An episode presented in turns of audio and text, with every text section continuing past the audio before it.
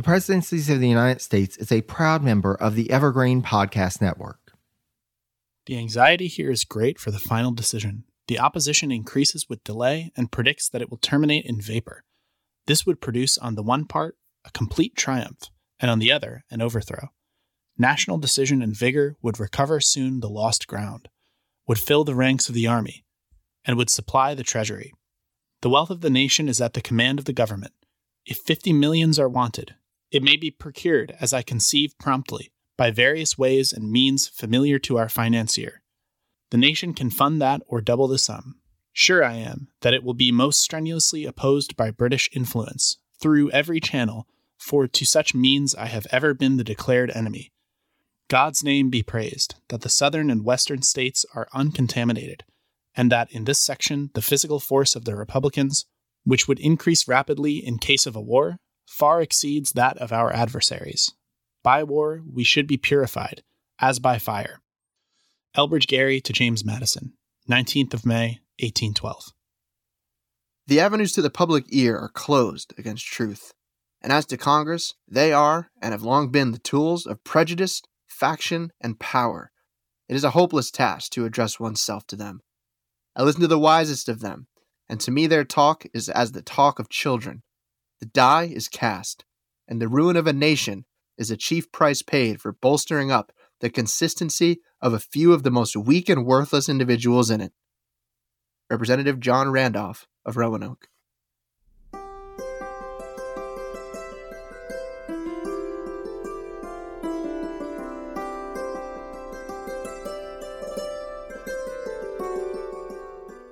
Two days after President Madison signed the declaration of war against Great Britain, British Minister to the U.S. Augustus Foster sent a copy of the war declaration to his superiors in London, asserting that, quote, this extraordinary measure seems to have been unexpected by nearly the whole nation and to have been carried in opposition to the declared sentiments of many of those who voted for it. On the same day that British Foreign Secretary Lord Castlereagh announced that the Orders in Council, which had been the subject of American protests for years, were being repealed, Foster had his last meeting with Madison at the president's invitation. On June 25th, he and his vice consul, Gabriel Wood, along with Foster's two dogs, departed from Washington, D.C., and traveled first to Baltimore, then to New York City, before boarding a ship which arrived in Halifax, Nova Scotia on July 17th.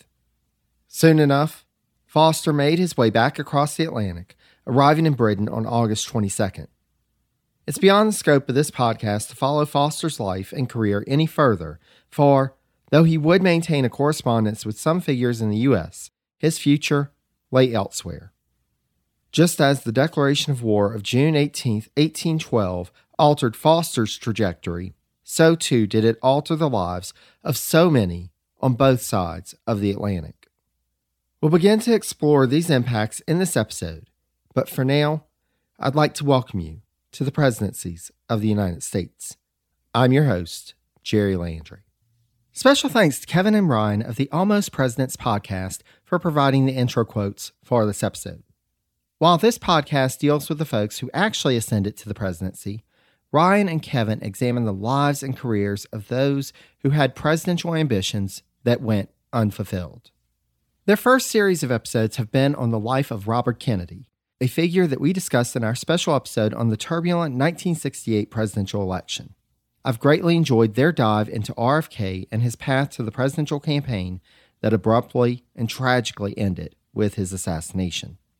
If you want to learn more about Robert Kennedy, I highly recommend that you check out their podcast anywhere fine podcasts can be found. They can also be found on Twitter at Almost POTUS Pod. I'll share more information about the Almost Presidents podcast on my social media around the release of this episode. This is Alex Hasty, the host of Ohio versus the World, an American history podcast. On Ohio vs. the World, we'll travel back in time with the authors, historians, and even witnesses to visit the most exciting, consequential, and too often overlooked topics that have shaped America's history. There seems to be an Ohio connection to so many important moments. When you said uh, Ohio versus the world, we did some damage. So join us and we'll take a deep dive to enlighten, educate, and entertain you. as Ohio vs. the World makes history fun again.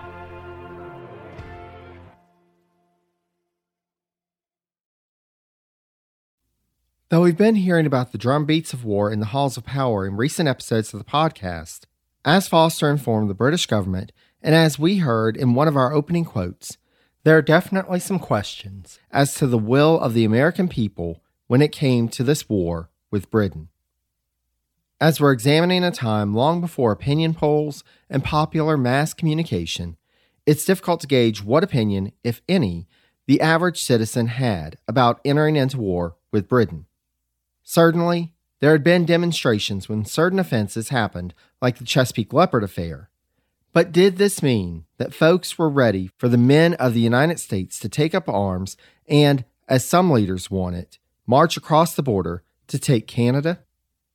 We'll see this question of public willingness to prosecute the aims of the war come up time and again as we go along. For now, though, we must pick up on a thread we only briefly touched on last episode for while Washington was gearing up for war with Britain, another conflict involving American forces had already started in East Florida. In episode 4.18, we left off the East Florida situation with the governor of East Florida, Juan Jose de Estrada, reporting back to Spanish authorities that, after concerns that the Americans were plotting to take the colony, it seemed like everything was quiet. Unfortunately for Estrada, there was more happening than he was aware. Just as he had been making plans for the defense of East Florida, so too had General George Matthews been hard at work trying to recruit folks for what was being called the Patriot Cause. However, early 1892 found him facing the reality that his efforts had resulted thus far in only a few recruits.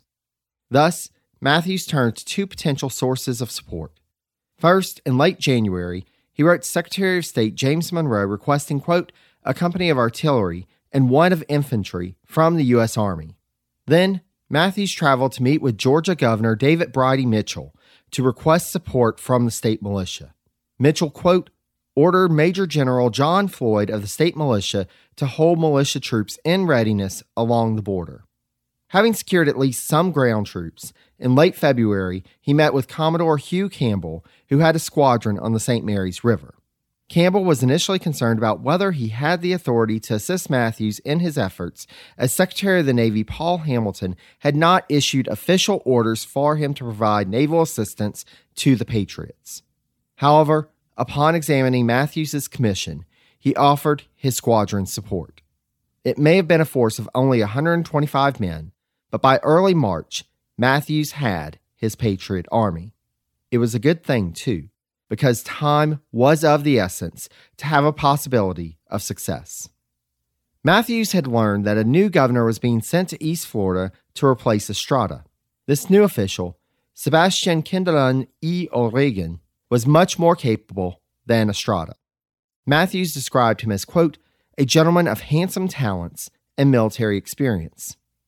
On top of having a capable commander in charge, it was expected that Kindleun would bring with him fresh troops if the Patriots were to have a chance of taking East Florida before his arrival, Matthews knew they had to put their plan into action as soon as possible.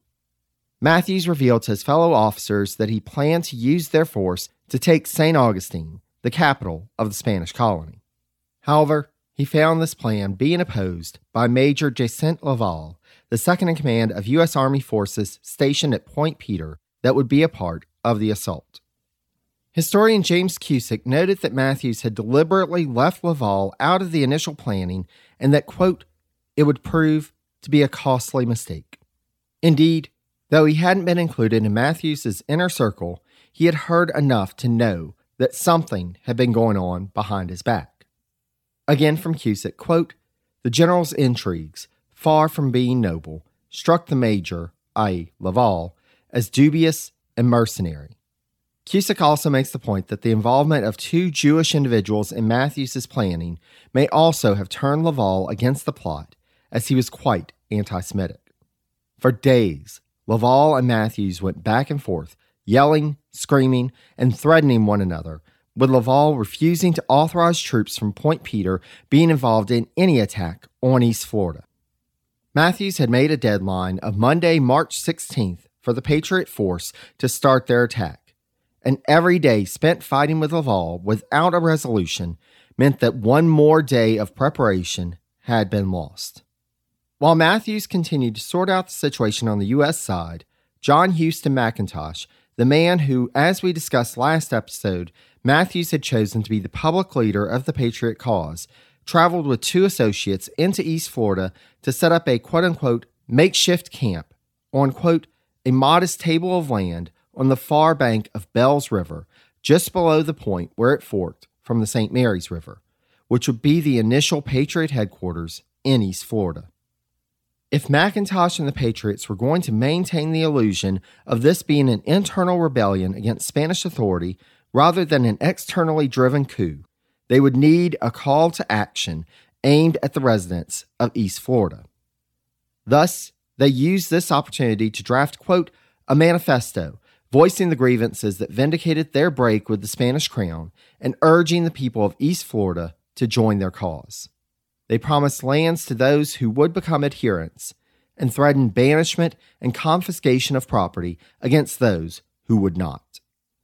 Matthews, meanwhile, decided to get Laval's superiors in Washington involved. After having Laval brought up on formal charges of, quote, conduct unbecoming an officer and neglect of duty, the general wrote Secretary of State Monroe on March 14th requesting that Laval be relieved of his command, asserting that, quote, the time has arrived when something must be done. And if you ever expect the Floridas, send on immediately the companies of artillery and infantry I requested in my former letter. In the meantime, with Laval still in place and continuing to thwart Matthews's plan, he finally had to admit that taking St. Augustine without the U.S. Army forces at Point Peter was an impossible prospect. There was, however, another target that would be easier for a small force to occupy that was closer than St. Augustine. Just across the river on Amelia Island, there was Fernandina, the second largest town in East Florida. As described by Cusick, this settlement of 600, quote, was the commercial and social apex of the landed gentry of Amelia Island. It was a center of commerce in East Florida, with Fernandina serving as, quote, a major base of operations for the international slave trade following the U.S. ban on importing slaves a few years prior. The military commandant at Fernandina, Don Justo Lopez, had been hearing rumors for a little bit, but on Saturday, March 14th, he got his first confirmed report, quote, that troops were coming across from Georgia and that it appeared that John Houston McIntosh was the leader of these forces. Lopez sent his brother in law to St. Augustine to bring word of this invasion to Governor Estrada. With only nine regular soldiers under his command, without reinforcements from Estrada, Lopez would be hard pressed to fend off an attack. The next day, the Patriot force began their march towards Fernandina, taking over a plantation along the way to act as their camp. While positioned there, new recruits started coming in, especially when they heard the terms of the Patriot Manifesto free land or exile and the confiscation of all their property. It wasn't a tough choice. In one day, the Patriot force had doubled its size to around 150 individuals. Meanwhile, two American gunboats got in place at the mouth of the Amelia River to block access to or from Fernandina by the sea. Lopez sent a formal protest to St. Mary's in Georgia and gathered the leaders of the town's militia to plan for Fernandina's defense. Word came back from the messenger he had sent to St. Mary's. Indeed, this messenger had a message from General Matthews himself. Quote, the Patriots were going to descend Bells River and force the surrender of Fernandina. They would have the assistance of five heavily armed American gunboats, and if the people of the town resisted, then the gunboats would knock it, i.e., the town, down about their ears. That evening, an ultimatum was sent by John Houston McIntosh. Quote, the determination of the United States to take possession of our province by conquest have caused us to agree who have interested ourselves in the advantages which we actually enjoy to place it under their protection. Therefore, we have already secured all the country between the St. John's and St. Mary's, and had it not been for an unexpected circumstance, we would have had possession of St. Augustine and the fort on tomorrow night. So that you see how far I'm engaged in this business and that I cannot now retrocede, we have sufficient forces to conquer all the province. We intend laying siege to Amelia Island, or, more properly, to invite you to unite with us in our glorious cause. And I assure you that if our proposition is admitted by you without objections, none of our soldiers shall place their feet upon it, i.e., the island. But otherwise, if you do not admit to it, no one can answer for the consequences. The situation was already grim. Then, on Monday, March 16th, Lopez awoke to find that someone had spiked their six pound cannon. The sergeant of the regular troops admitted rather quickly that he was the one who had done so. Then, before Lopez could place him under arrest, the sergeant's superior officer explained that he thought Lopez had ordered the cannon spiked. Lopez had ordered nails placed by the cannon in case they had to spike it if they were about to suffer a defeat, but the officer had misinterpreted the order. There was nothing for Lopez to do but to order their one remaining cannon be put in its place. Back and forth, messengers went throughout the day as the Patriots attempted to convince the defenders of Fernandina to join their cause, but to no avail.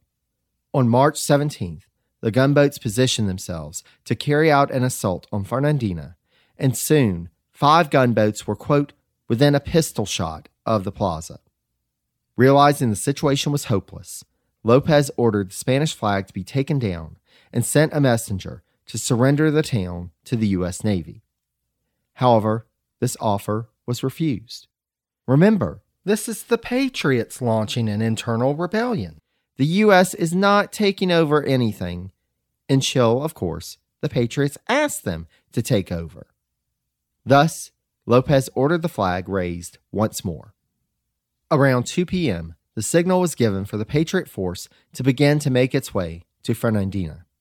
With less than 100 men to face around 250 to 300 Patriots and over 200 sailors of the U.S. Navy, Lopez had no choice but to surrender. Around 5 o'clock, the Patriot forces entered the town, and a brief surrender ceremony was held in the plaza. As Cusick described it, quote, the Patriots were masters of the second largest town in Spanish East Florida, and they had captured it without firing a shot. The very next day, March 18th, Matthews and McIntosh participated in a quote, ceremony that would officially deliver northeastern Florida into American possession. Rather than fully establishing an independent republic that would then request cession to the United States, as had been done in West Florida, Matthews had opted for an unapologetic land grab. He had no intention of stopping with Fernandina, however. In short order, the Patriot forces started marching south towards the Cowford Ferry to cross the St. Johns River towards St. Augustine. The Spanish governor of East Florida, Juan Jose de Estrada, had little time to figure out a plan of action. As noted by historian James Cusick, quote, with only his regular troops and the town militia at his disposal, Estrada ruled out an attack on the rebels. The threats that Matthews and the Patriot force were making about seizing the property of folks who remained loyal to Spain, while at the same time offering, quote, up to 500 acres of land as a reward for signing up as a Patriot volunteer, turned numerous settlers along the St. Johns River to their cause. One of these new converts, shortly after joining the Patriots, quote, informed John Houston McIntosh that the Spaniards intended to arrest him and to confiscate his property. As noted by Cusick, quote, this news unsettled the planner. Apparently, he had convinced himself that the Spanish authorities, like so many settlers, would see the futility of opposition and embrace an American takeover. Still, the Patriots continued their advance, and on March 25th, a force of around 200 patriots arrived on the western edge of St. Augustine. As described by Cusick, quote, no turn of the imagination could transform San Augustin de la Florida Oriental into an American town. The squat and sprawling vecindario, or neighborhood, with its fortress and redoubts, resembled something out of medieval romance.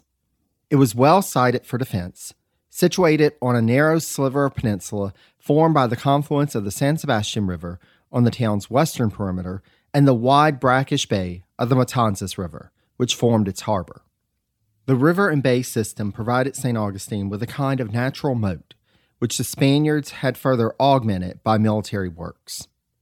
St. Augustine's principal fortification was the Castillo de San Marcos, a massive stone fort located along the Matanzas River at the town's northeast corner. Artillery fire from its gun deck could protect both the harbor and the surrounding countryside to the distance of a mile in all directions. The town would present a formidable defensive force, but General Matthews and Governor Estrada both knew that the western side of St. Augustine was the most vulnerable approach.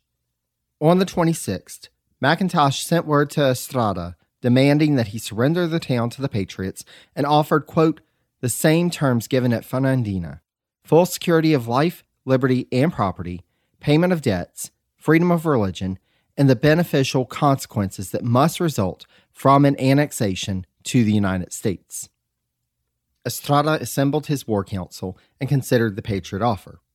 Then, on the 27th, quote, Estrada presented himself in the plaza of St. Augustine and addressed the people.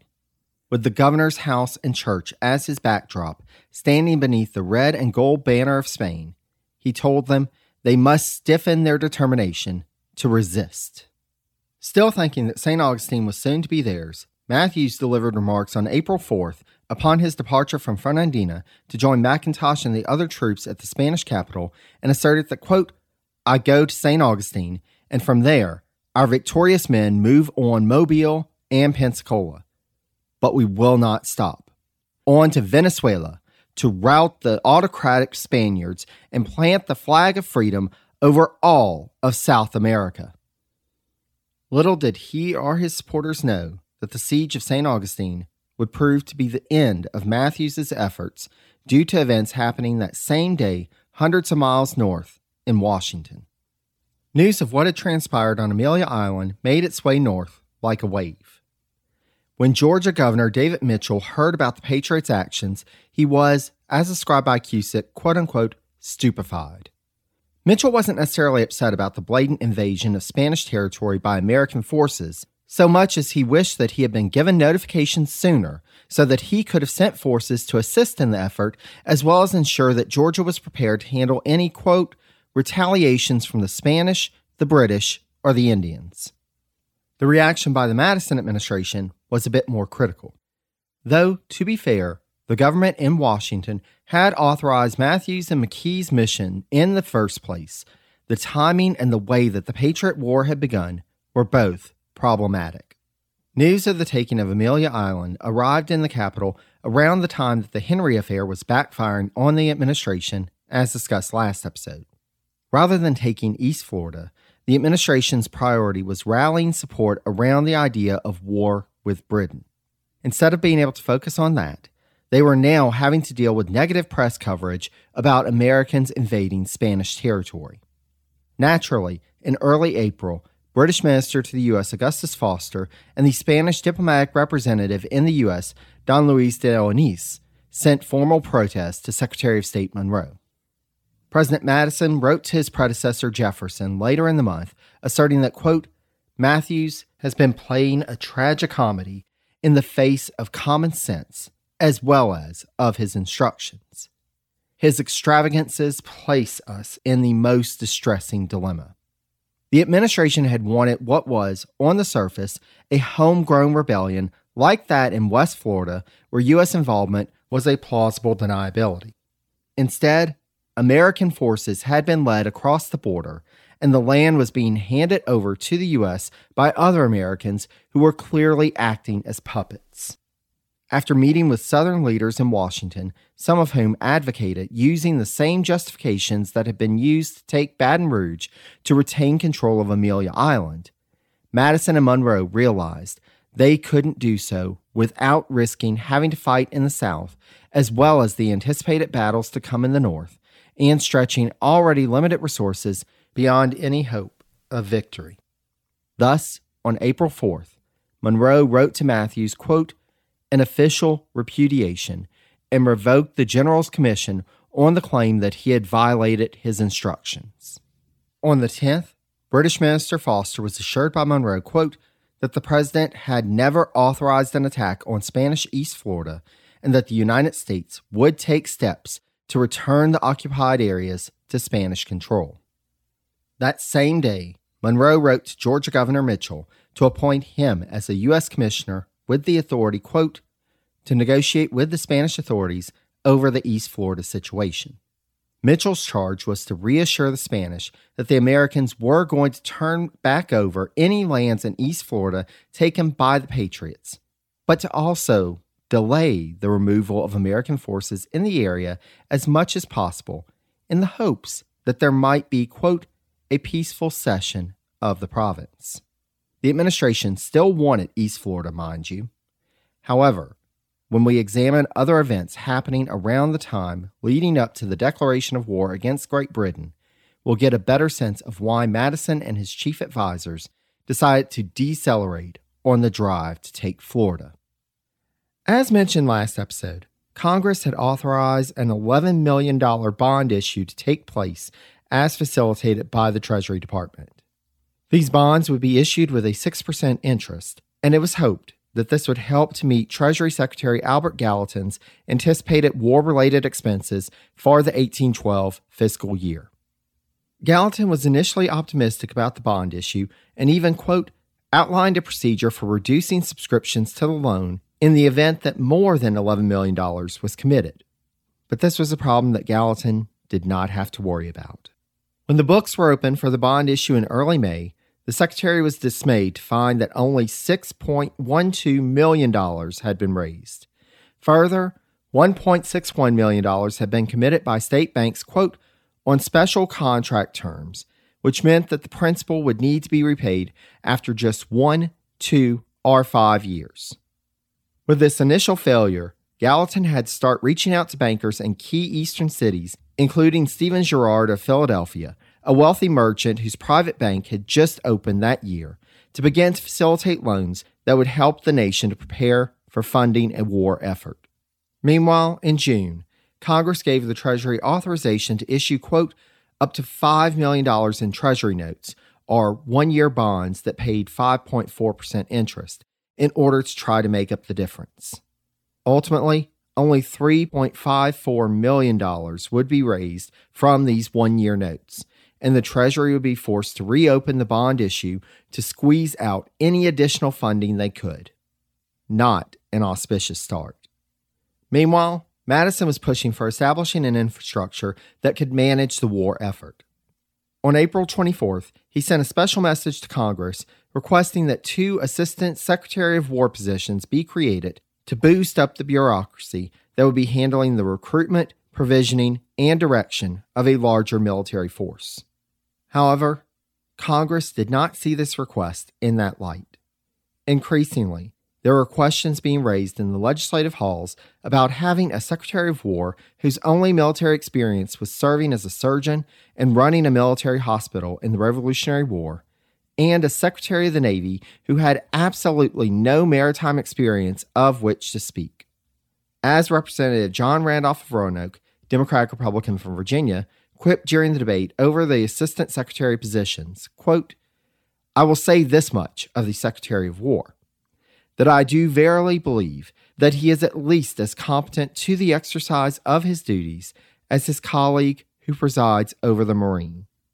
Definitely not a compliment.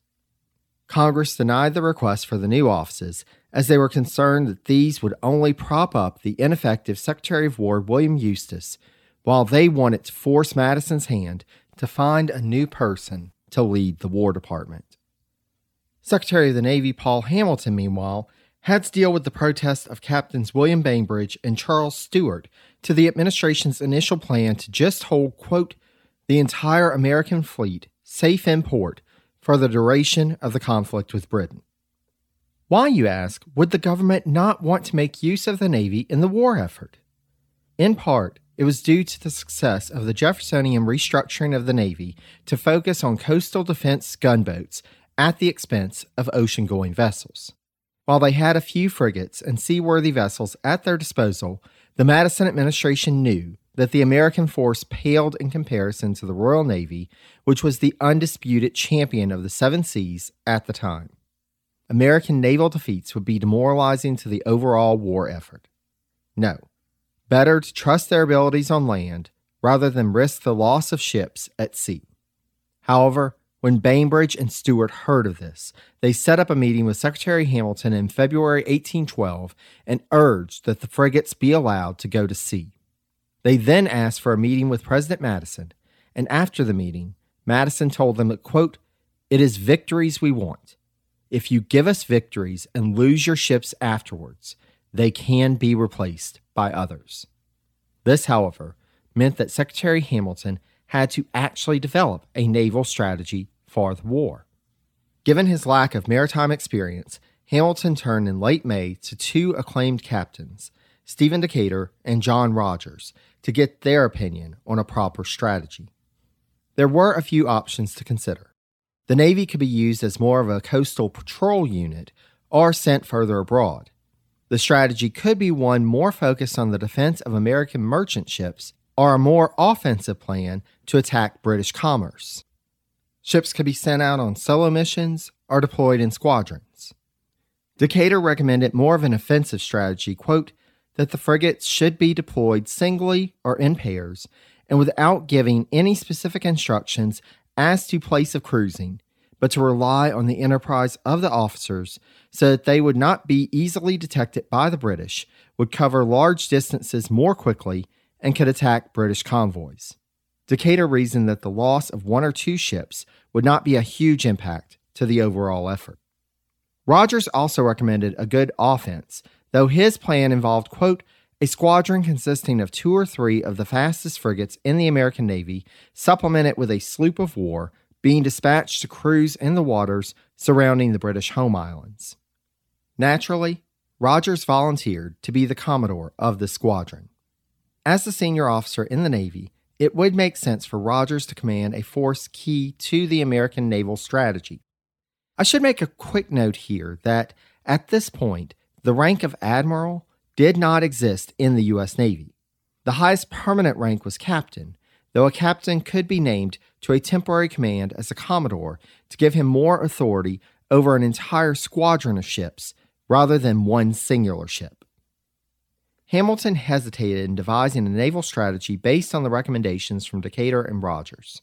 In the absence of a plan from the Navy Department, Madison, in consultation with his cabinet, recommended that the entire Navy be moved to the port of New York, where Rodgers was waiting aboard the USS President, and that Rodgers be commissioned as a Commodore over the full naval force. Immediately following the declaration of war, Rodgers was eager to set off, but day after day, no orders arrived from Hamilton. Back in Washington, on June 21st, Secretary of the Treasury Gallatin, while no fan of the Navy in general, complained to President Madison that Hamilton, quote, still had not sent the needed cruising orders to the force gathered in New York. Those orders, according to Gallatin, quote, ought to have been sent yesterday, and at all events, not one day longer ought to be lost. Madison gathered his cabinet the next day and afterwards the orders were sent for Rodgers, quote, to divide his force into two squadrons to cruise in the offing near New York and Norfolk, respectively. Little did the officials in Washington know, however, that Commodore Rodgers had already ordered his squadron out of New York Harbor the day prior to the issuing of those orders. As described by historian Ian Toll, quote, it was not the first time an American commander had sailed without orders, nor would it be the last.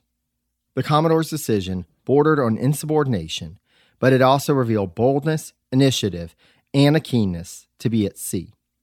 Rodgers grasped what Hamilton may have only dimly understood that every hour lost to dithering gave the enemy another hour to react to the American declaration of war.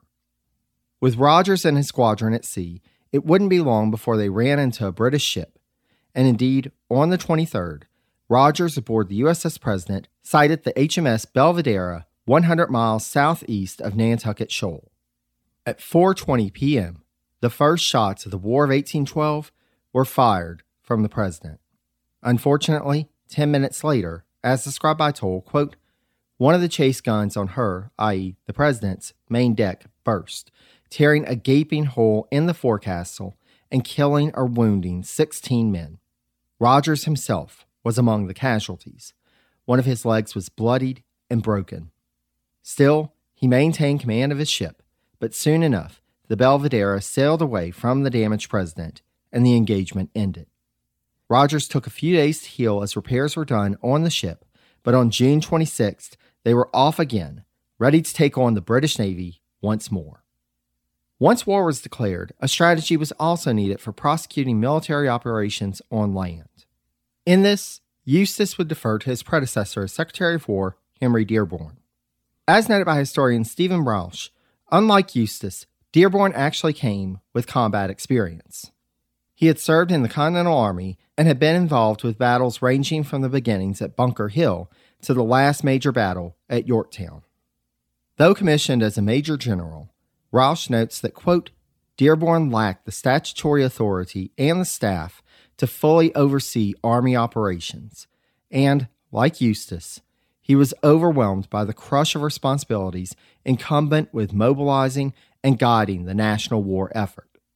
This did not stop him from proposing one of the most audacious military strategies to that point in American history. As noted in episode 4.18, one of the primary objectives of the Warhawks in a declared war against Britain was the acquisition of Canada for the U.S., which was not so outlandish of a goal as we might imagine looking at the situation in the modern context. With a small settler population and sparse military resources spread across a large expanse of geography, with the right strategy, ample resources, and an able commander, Canada might just have come under American control. Instead, the Madison administration had the Dearborn Plan. The general planned a three pronged invasion of Canada. One force would be sent via Lake Champlain up to Montreal to take that strategic city on the St. Lawrence River. Another army would invade from Detroit into western Upper Canada, quote, to disrupt British influence with the Indians and deny the British access to the upper Great Lakes. In between those two offensives, a third force would enter Upper Canada from New York in the Niagara River region to cut off British navigation between Lakes Erie and Ontario. On the surface, this was a sound strategy. However, if you're not familiar with the Great Lakes region, dear listener, I'd invite you, if you are able, to pull up a map of it. This battle strategy stretched from Detroit in eastern Michigan over to north of the New York Vermont border. This was hundreds of miles of geography involved in 1812 when there were far fewer passable roads and transportation was by horse and cart if you were lucky. Communication meant either messages delivered verbally or by hand on paper. The Dearborn Plan depended on a near simultaneous invasion from all three entry points to ensure that British military forces in Canada were either stretched too thin to be effective or concentrated in one theater while the other two were open. This plan also relied upon not one, but three forces spread over hundreds of miles, being well supplied by the War Department. If any or all of this is not ringing alarm bells in your head, then just know that it should. The reality of the situation is that the War Department, from the top down, was incapable of adequately supplying one active military force, much less three, and the geographic barriers to the logistics of coordinated attacks were near impossible at the time to overcome. Further, remember what Rausch said about the commanding general Henry Dearborn, who, in fact, after he submitted his plan and it was approved, decided to leave the coordination of everything to Eustis. Dearborn would take charge of the Army of the Northeast and leave the folks in Washington to work out the other two fronts. For the Western Front, Revolutionary War veteran William Hull was put in command. As noted by Rausch, quote, Hull had fought in several Revolutionary War battles, including Monmouth and the attack on Stony Point. he had ended the war as a lieutenant colonel in the Continental Army. Since 1805, and as discussed in episode 3.29, Hull had served as the governor of the Michigan Territory. Again from Rausch, quote, Hull had a firm grasp of the military situation and cautioned Eustis and Madison about the challenges of invading Canada. Hull spent time in March and April 1812 advising the administration on the situation in the West and indeed recommended to the president that the Michigan Territory be abandoned completely in order for forces to be moved to more defensible positions elsewhere. Madison rejected this idea and insisted that Detroit had to be held. Whether it was due to his concerns over the viability of the mission, or his age, or his unwillingness to leave his post as territorial governor, the 59 year old Hull declined the commission as Brigadier General of the Northwestern Army the first two times Eustis offered it. The third offer, though, came with the provision that Hull would be able to retain his position as governor in addition to his military commission, so Hull accepted. Given the geographic nature of Michigan as a peninsula, which at this point was just the lower peninsula, Hull knew that a naval force would be key to ensuring the defense of Detroit and forcing the British out of Upper Canada. Madison, however, felt that, quote, a naval force on Lake Erie was unnecessary. And indeed, in their consultations with Secretary of the Navy Paul Hamilton, the two top naval commanders that the U.S. had at that time Captains Decatur and Rodgers, had not indicated a need for naval forces on the Great Lakes. In the meantime, Hull made his way west to Ohio to gather militia forces there before returning to Detroit on July 5th with a force of 2,500, where he, quote, began to plot a frontal assault on British targets. Little did he know, though, that the British were off to an early start on American targets. Nearly 300 miles to the north, the American garrison at Fort Mackinac, near the strait connecting Lakes Huron and Michigan, was surprised to find a hostile force at their doorstep on July 17th. British Captain Charles Roberts at nearby Fort St. Joseph learned before the commander at Fort Mackinac about the declaration of war and quickly assembled, as described by historian Rene Chartrand, quote, a force of royal veterans a unit of aged soldiers known for its love of rum, but whose men were often battle tested, and Canadian fur traders, as well as Ojibwe and Ottawa allied forces. This force positioned a small cannon near Fort Mackinac, and, realizing that they were outnumbered, the American garrison surrendered without firing a shot. In their surrender, they learned a bit too late that the U.S. was now at war. Hull, meanwhile, began his invasion by crossing the Detroit River on July 12th and taking the small town of Sandwich. His orders from Eustis were to proceed into Upper Canada and take Fort Malden in Amherstburg, approximately 15 miles south of Sandwich. In what would prove to be a constant problem with the war effort in the North, Hull had to deal with a militia regiment that refused to cross over to Sandwich, asserting, quote, that it could not be required to fight outside the United States. In its purest sense, the militia was all about defense, not offense. However, without a large standing army, if the plan to invade Canada was going to work, the commanders on the ground would have to rely upon militia units to supplement the regular troops under their command.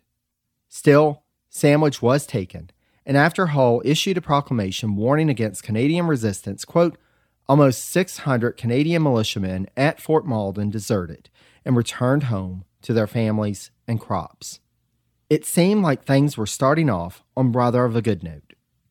Whatever optimism he had in this initial move was shattered on July 28th when Hull learned from Ojibwe traders that Fort Mackinac had been taken by the British. Hull apparently exclaimed, quote, the whole northern hordes of Indians will be let loose upon us. A few days later, he learned that Wyandotte, south of Detroit, had allied with the British and were cutting off the road between Detroit and Ohio, a vital route for supplies. Thus, on August 7th, General Hull ordered his forces out of Canada and back to Detroit. Two attempts to break through the Wyandotte blockade failed, and the situation in Detroit became increasingly desperate. As noted by Rausch, quote, isolated and low on supplies, Hull desperately needed the rest of the U.S. Army to reduce the pressure on his beleaguered force by attacking other points of the British defensive system, just as envisioned in American strategy. That was the whole point of Dearborn's three pronged invasion divide and conquer. If the other two forces sprung into action as they were supposed to, then the pressure on Hull would be relieved.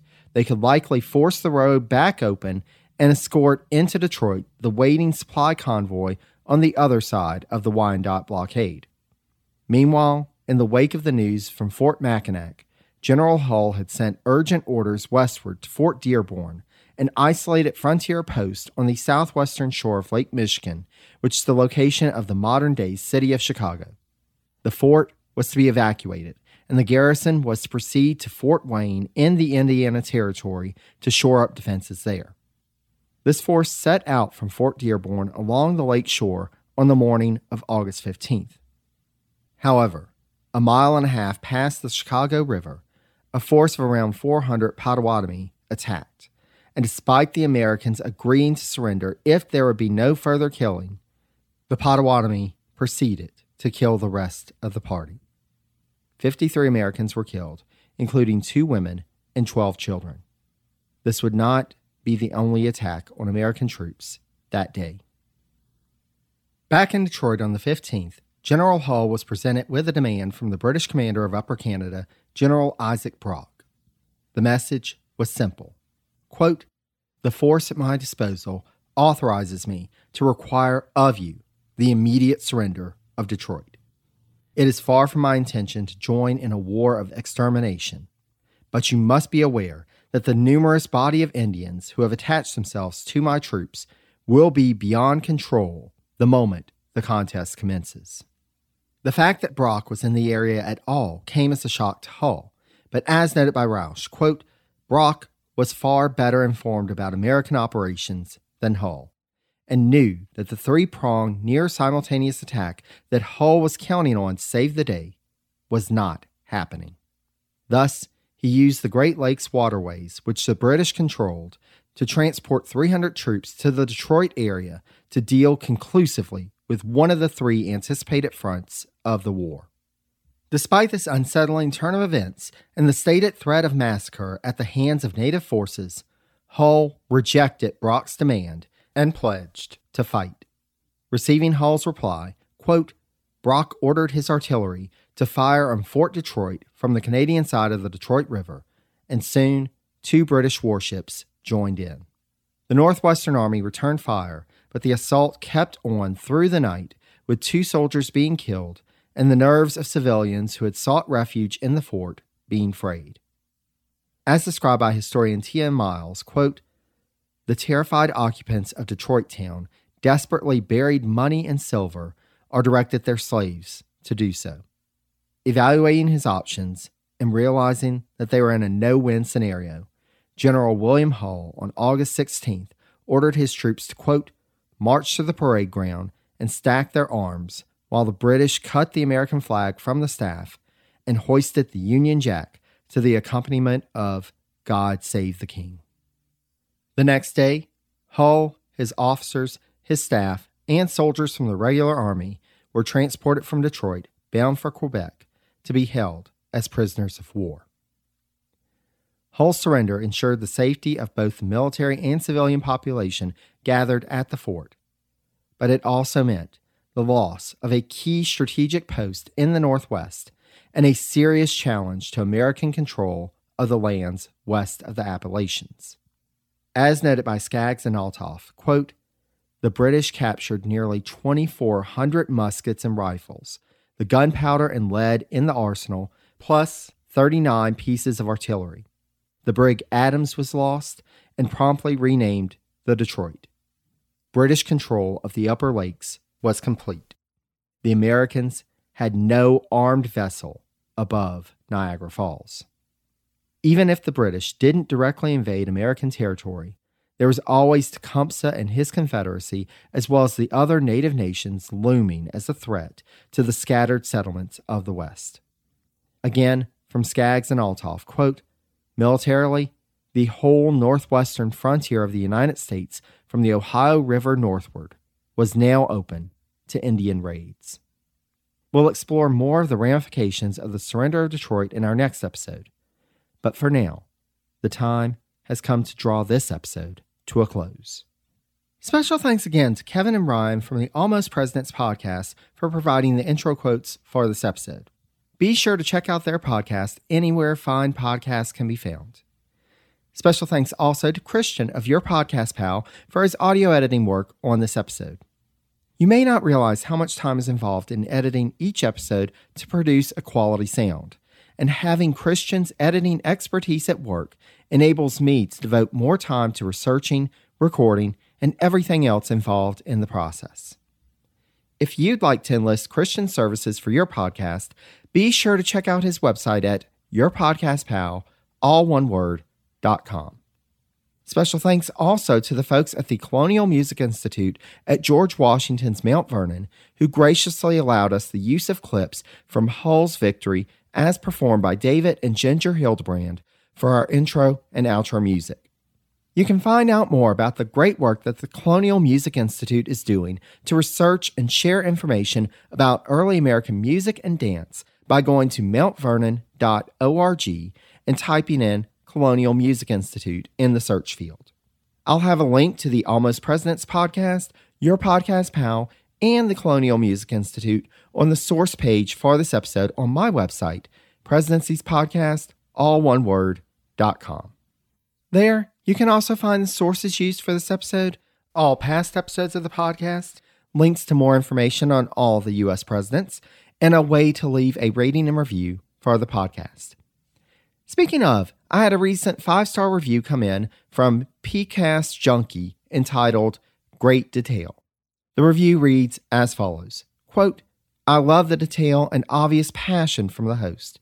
The math, 3.5 presidents covered in six years, suggests that he will be covering Franklin Pierce in 2041, Woodrow Wilson in 2065, Bill Clinton in 2089, and should, quote unquote, catch up in roughly 2119. I'm cheering for you, Jerry, but the pace has to quicken. Thank you for your kind words as well as the calculations.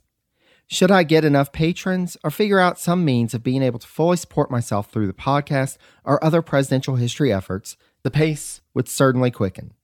As it is, I thank you for your patience. While I could cover presidencies faster, and I do have esteemed colleagues with other podcasts who do so and quite admirably in their approach, I'd like to think that the Presidency's podcast is something unique in the level of detail.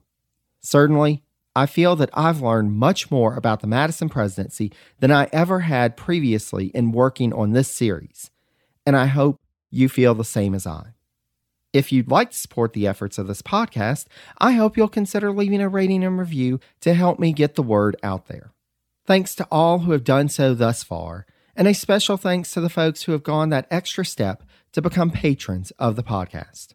If you'd like to become a patron of Presidencies, just go to patreon.com slash presidencies to sign up. If you'd like to reach out to me, please feel free to send me an email at presidenciespodcast at gmail.com. I'm also available on social media. I'm on Mastodon, Post, and Facebook as Presidencies, on Twitter at Presidencies89, and on Instagram at Presidencies Podcast, again, all one word. For all of you listening, I cannot thank you enough and promise to match your patience in the time it takes to get through each presidency with an equal amount of persistence to see us through. Until next time, stay safe and healthy, be kind to one another, and take care, dear friends.